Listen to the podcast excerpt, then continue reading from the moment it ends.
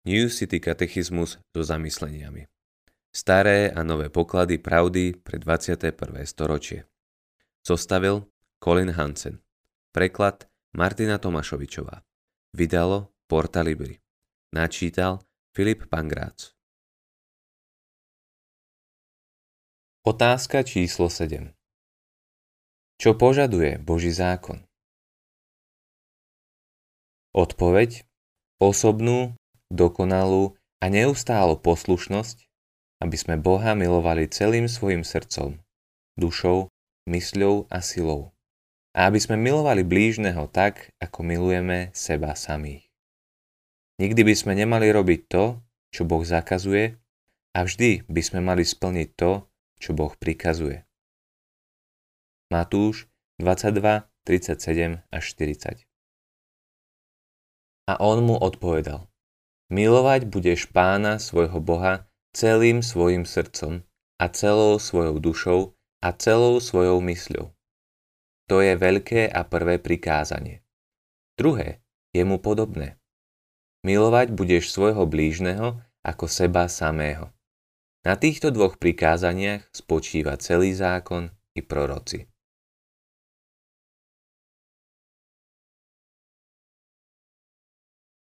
Komentár John Wesley Milovať Pána Boha celým srdcom, mysľou, dušou i silou je prvým mocným konárom kresťanskej spravodlivosti.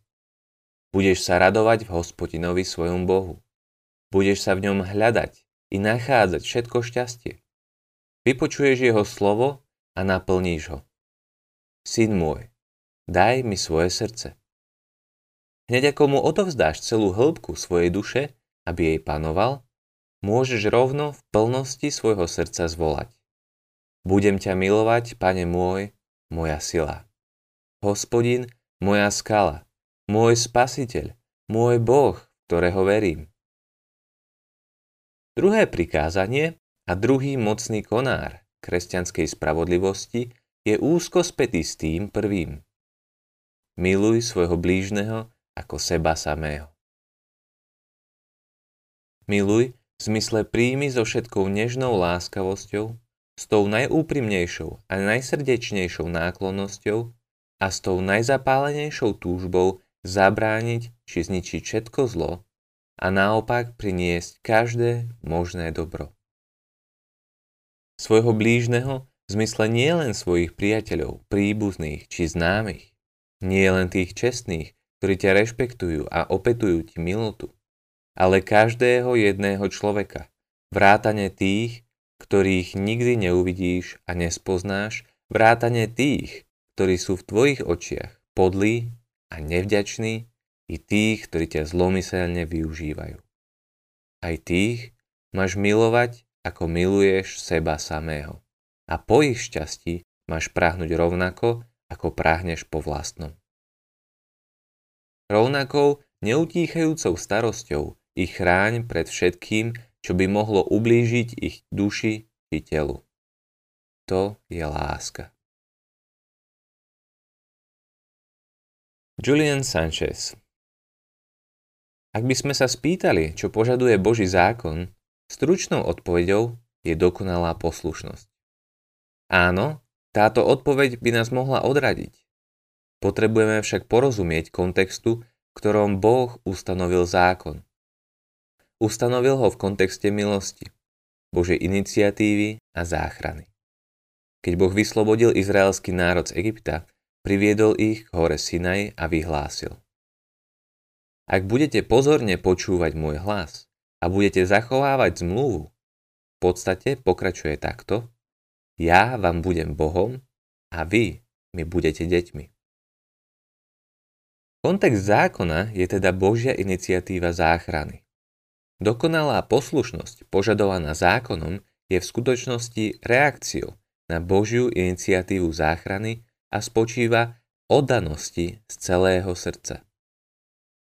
V starej zmluve je to sformulované takto. Milovať budeš hospodina svojho Boha celým srdcom, celou dušou a celou silou.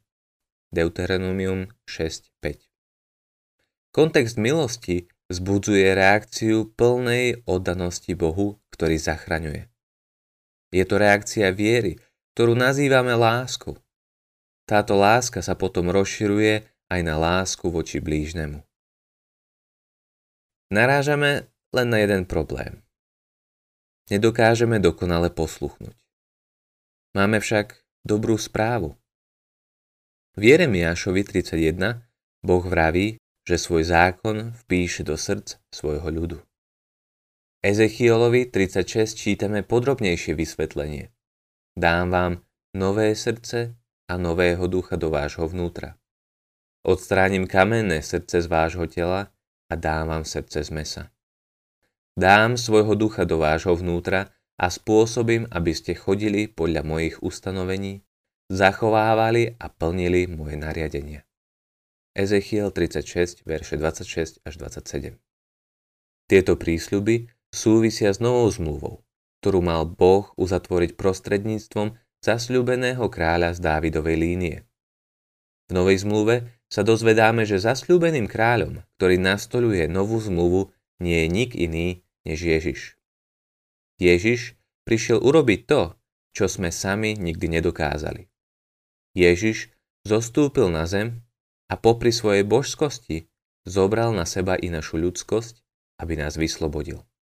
Hebrejom 2, 14 až 18 Ježiš vo svojej úlohe predstaviteľa ľudstva naplnil Boží zákon tým, že dokonale poslúchol Božie prikázanie a odpíkal si trest smrti, ktorý prináleží všetkým porušovateľom zákona.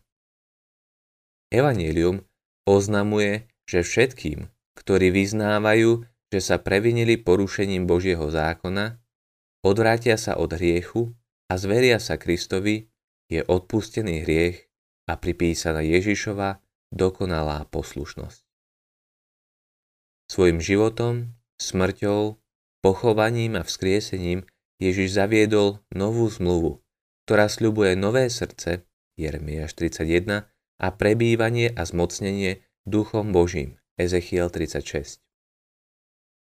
Jediný spôsob, ako dokážeme naplniť to, čo žiada zákon, je znovu zrodenie, ktoré prisľubuje nová zmluva.